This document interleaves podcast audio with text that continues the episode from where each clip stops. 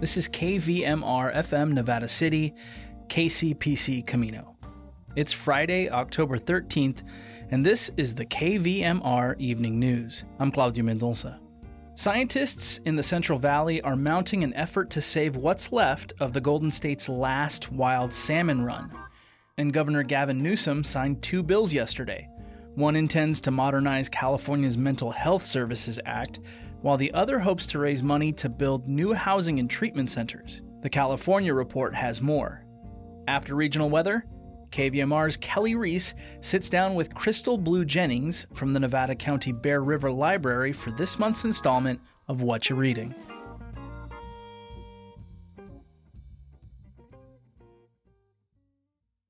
This is the California Report. I'm Madi Bolaños in San Francisco.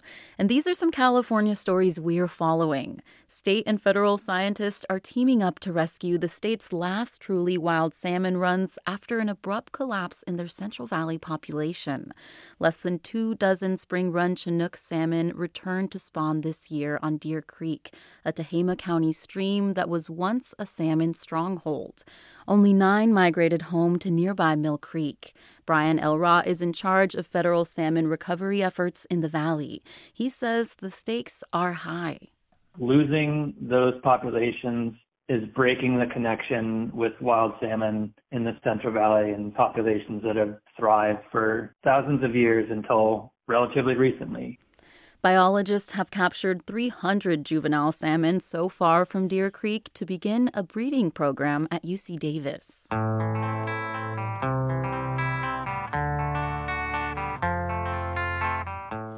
Kaiser Permanente will pay a $50 million fine and overhaul its behavioral health care system in a settlement reached with state health regulators. It's the largest ever levied by the state's Department of Managed Health Care. The department launched 2 investigations into Kaiser last year. That same year, its Northern California mental health workers went on strike for 10 weeks, complaining of heavy workloads and long waits for patients. The department found the healthcare giant was failing to provide timely behavioral health care. Kaiser has also agreed to invest $150 million to improve their services. Governor Gavin Newsom yesterday approved a measure asking California voters to approve major changes in how the state funds mental health care. KQED politics correspondent Guy Marzorati has more. The bills would shift more mental health dollars toward housing alongside a $6.3 billion bond to build more care beds. The proposals won wide backing in the state legislature. It's Newsom's latest attempt to help Californians who are suffering with severe mental illness or substance abuse on the streets. Newsom signed the bills at a ceremony in Los Angeles. This was bipartisan legislation that we signed today. Democrats, Republicans, all of us impacted by the issue of mental health, mental illness. California counties say moving money toward housing leaves fewer dollars for core mental health services. The plan will appear on the March primary ballot as Proposition 1. For the California Report, I'm Guy Marzorati. Support for the California Report comes from Stanford Medicine, comprising its School of Medicine and adult and children's health systems working together to advance knowledge and improve lives. StanfordMedicine.org. The James Irvine Foundation, committed to a California where all low-income workers have the power to advance economically. Learn more at Irvine.org. And Eric and Wendy Schmidt, whose philanthropy includes Schmidt Ocean Institute, advancing the frontiers of ocean science, exploration, and discovery on the web at schmidtocean.org. And now to a preview of our sister show, the California Report's weekly magazine. This week, a new law that was supposed to help transgender people in prison. As reporter Lee Romney tells us, the law has had some unexpected consequences for transgender women. California has passed legislation allowing transgender inmates in the state's correctional facilities to be assigned housing based on their gender identity. In September,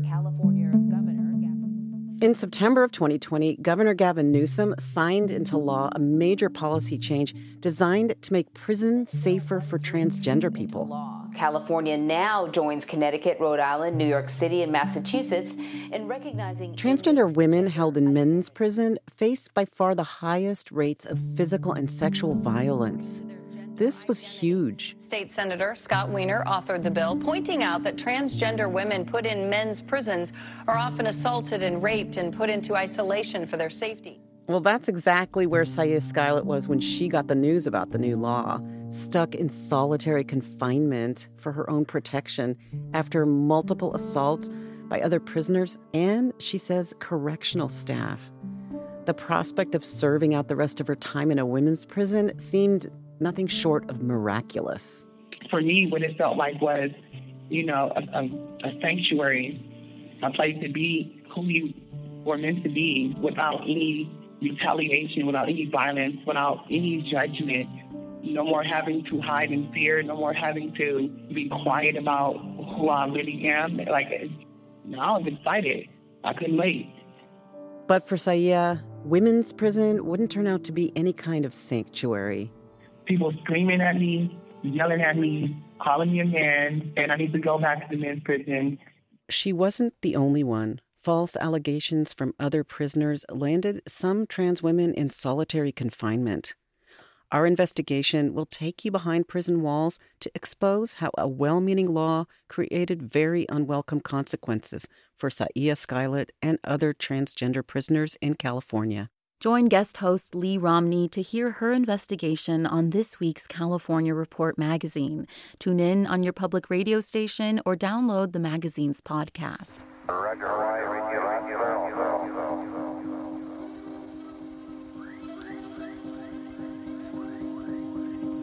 On Saturday, the moon will line up between the Earth and Sun, blocking out all but the Sun's outer edge and creating a ring of fire effect.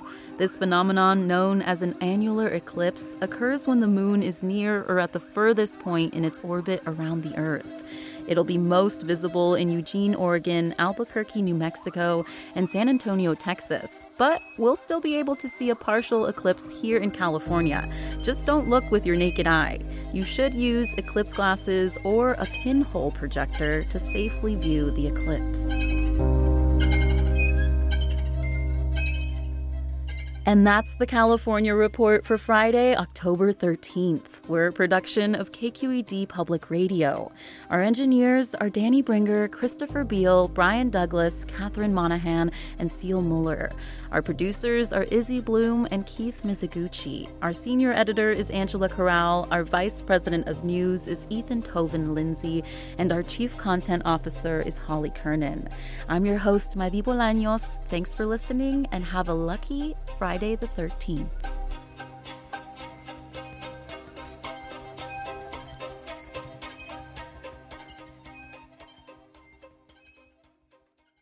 Turning now to the regional weather forecast from the National Weather Service.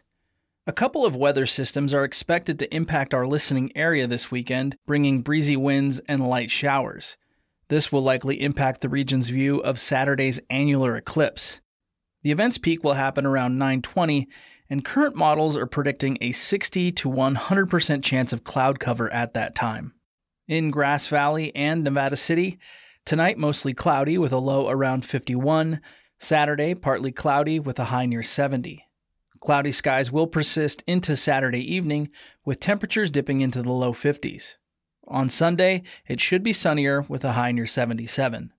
For Truckee and the Lake Tahoe area, mostly cloudy tonight with a low around 36, Saturday will be partly cloudy with a high near 60. Saturday night, mostly cloudy with a low around 37. And Sunday, mostly sunny with a high near 72 degrees. In Sacramento and the surrounding valley, tonight mostly cloudy with a low around 56. Saturday, mostly cloudy before becoming sunny in the afternoon. Saturday's high will be 76, but the clouds will return to the valley's skies on Saturday night, the low around 57. On Sunday, it'll be mostly sunny with a high near 83. Sunday night will be clear with a low around 56. You're listening to the evening news on KVMR.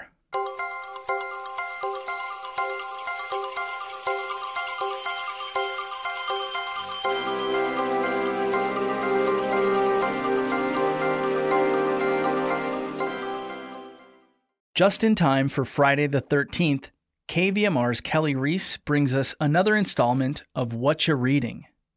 In just a moment, she'll talk with Crystal Blu Jennings from the Nevada County Bear River Library. They'll discuss the library's Horror and Speculative Fiction Book Club, what Nevada County readers are clamoring to get their hands on this fall, and upcoming library events perfect for the Halloween season.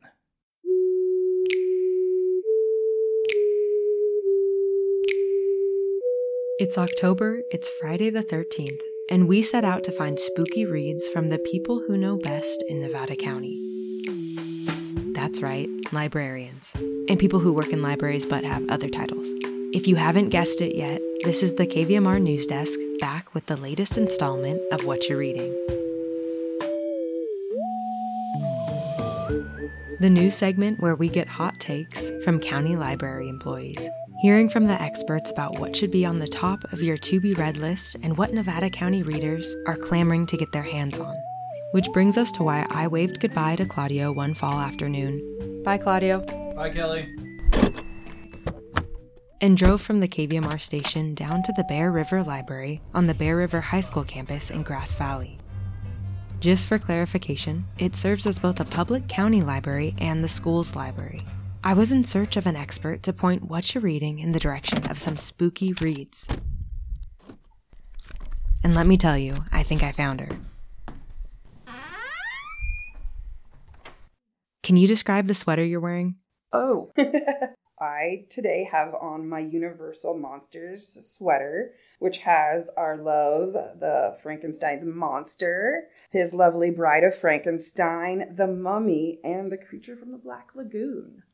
Hi, I'm Crystal Blu Jennings with the Nevada County Library. I'm a supervisor for the Bear River and the Grass Valley Libraries, and I'm here to talk to you today about some spooky books for the season.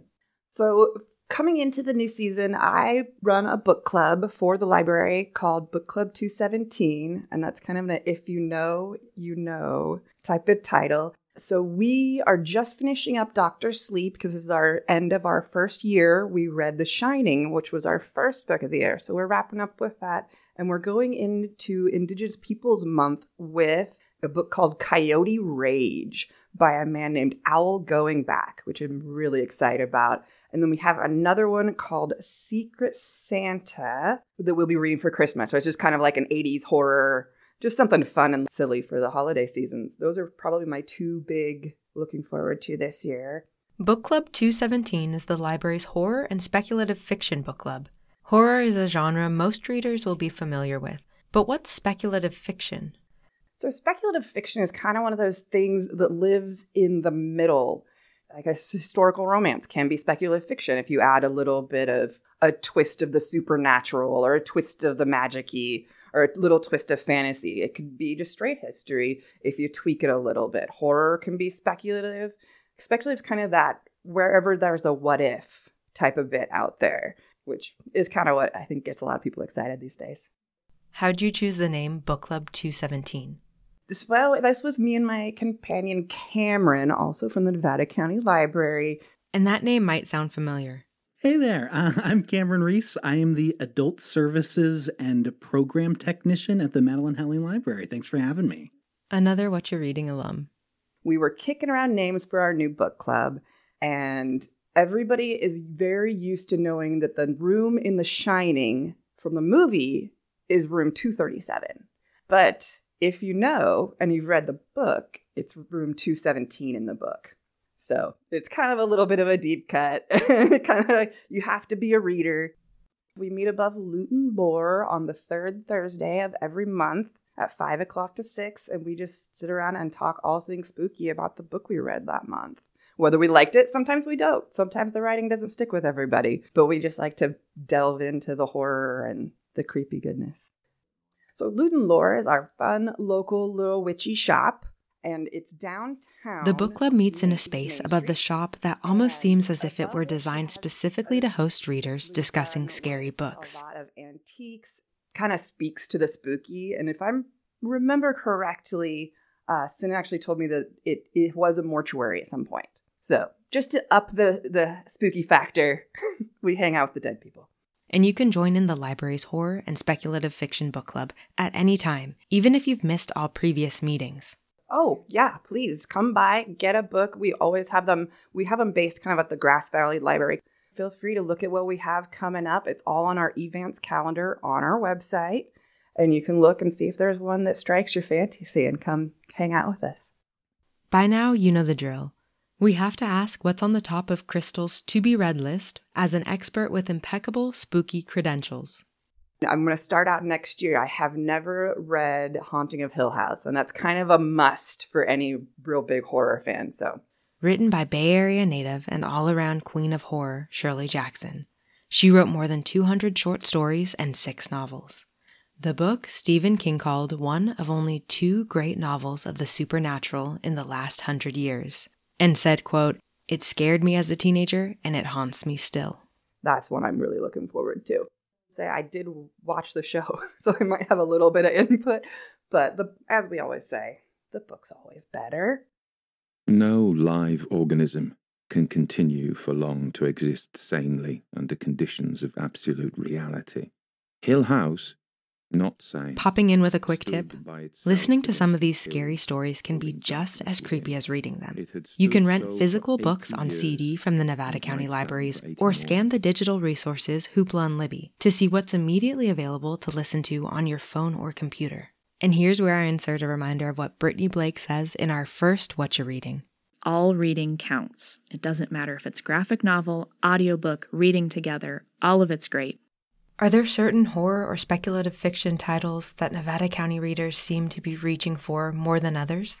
You know, there's always the master. There's the king himself. You can't beat around that King is not one of the best out there. I've seen a huge rise in Grady Hendrix, who kind of writes all over the board. I just finished his We Sold Our Souls, which is about our rockers who sold their souls, or somebody sold their souls for them, and their fight to get their souls back.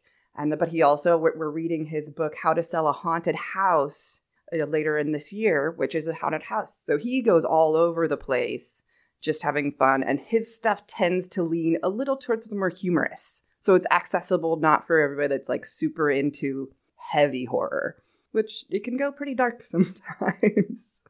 And I know Babel just came out. And that by R.F. Krang is another one. That's on my personal to-be-read list. Babel, or The Necessity of Violence, an Arcane History of the Oxford Translators' Revolution, falls under both speculative fiction and dark academia. Set in an alternate reality 1830s England, the book follows 4 new Oxford University students and their growing awareness that their academic efforts maintain Britain's imperialist supremacy, their debate over how to prevent a burgeoning war, and the use of violence. NPR and The Washington Post named it one of the best fantasy books of the year. I think The New King just came out, which is part of the Holly Gibney series. It's just called Holly, and it follows the book The Outsider, which, while being kind of detective-y, is also kind of tweaking that reality, using kind of that speculative fiction and horror to creep you out. I think that's one that's really kind of on people's radars. And one that's not maybe coming out, but has already been out, is What Moves the Dead by T. Kingfisher, which is a take on the fall of the House of Usher. And it really just kind of takes the House of Usher and turns it on its side and just really sucks you in. I finished it quite recently and really enjoyed it. For a while, vampires were taking up all the air in the room. Has that changed? Are there other certain themes in horror that seem to be most popular right now? I think we've reached back into the realm of the haunted house. Last year was kind of the final girl year. All the great horror authors wrote a final girl book. So a final girl, if it's... The term final girl was coined by Carol J. Clover in her 1992 book, Men, Women, and Chainsaws, Gender in the Modern Horror Film, a critical examination of slasher movies. A quintessential final girl, Laurie Strode in John Carpenter's Halloween. What about the boogeyman? There's no such thing. A female protagonist who manages to survive against all odds and defeats the movie's monster. Although the term is tied to slasher movies, final girls have been in existence in the literary space for decades. Think Mina Harker and Bram Stoker's Dracula. And more recently, the heroine of Silvia Moreno Garcia's 2020 horror novel Mexican Gothic. And so there were many books about the final girls. Grady Hendrix did a really good one called Final Girl Support Group. think it was Riley Sager that did The Last Final Girl. And then Stephen Graham Jones had a nice Final Girl book too. But yeah, there was a handful of real fun ones last year. And this year, I feel like the haunted houses are really coming back. I just read The September House by Carissa Orlando and really enjoyed her take on a haunted house and highly recommend it. In horror, you get a lot of people not being believed. And that's kind of the horror, is that they're left to their own devices because nobody believes them. What Nevada County readers have you noticed gravitating towards the horror genre? I see it in the high school students, and I see it in kind of your junior readers. There's a lot of like self-exploration that goes in the YA and junior horror. There's a lot of books where it's like, hey, maybe a little bit about coming out and the scariness behind that, or just the awkwardness of being a young person and figuring yourself out. But I also see more in the adults. It's not as shunned of a genre. It's not like you're just the weird goth kid that's reading horror. It's like my mom's reading horror. It's fine. But it's not just scary reads the Nevada County Library has planned for this month. We are doing a Halloween costume swap at Grass Valley Library from 10 a.m. to 2 p.m. this coming Saturday, the 14th. If you can, bring in a slightly used costume and then before then, and then come on in and pick out a new to you costume. We have the Creature Double Feature. The Grass Valley Library Branch hosts a Creature Double Feature on Tuesday, October 17th from 7 to 9:30 p.m. Mark Lyon, Nevada County's resident supernatural expert, returns to the library this month as well. Check the Nevada County Library calendar on their website for a list of all October activities. I think I would just want to put it out there that horror can be for anyone. There's light horror, there's heavy horror, there's so many different genres within the horror and speculative fiction. If you don't like it, put it down, return it to your library, and check out something different. You know, I can understand not wanting to be scared, but maybe a little scared can be fun. All right, Nevada County, let's keep it spooky. Enjoy your Halloween in October, and we'll see you at the library. I'm Kelley Rees for KVMR News.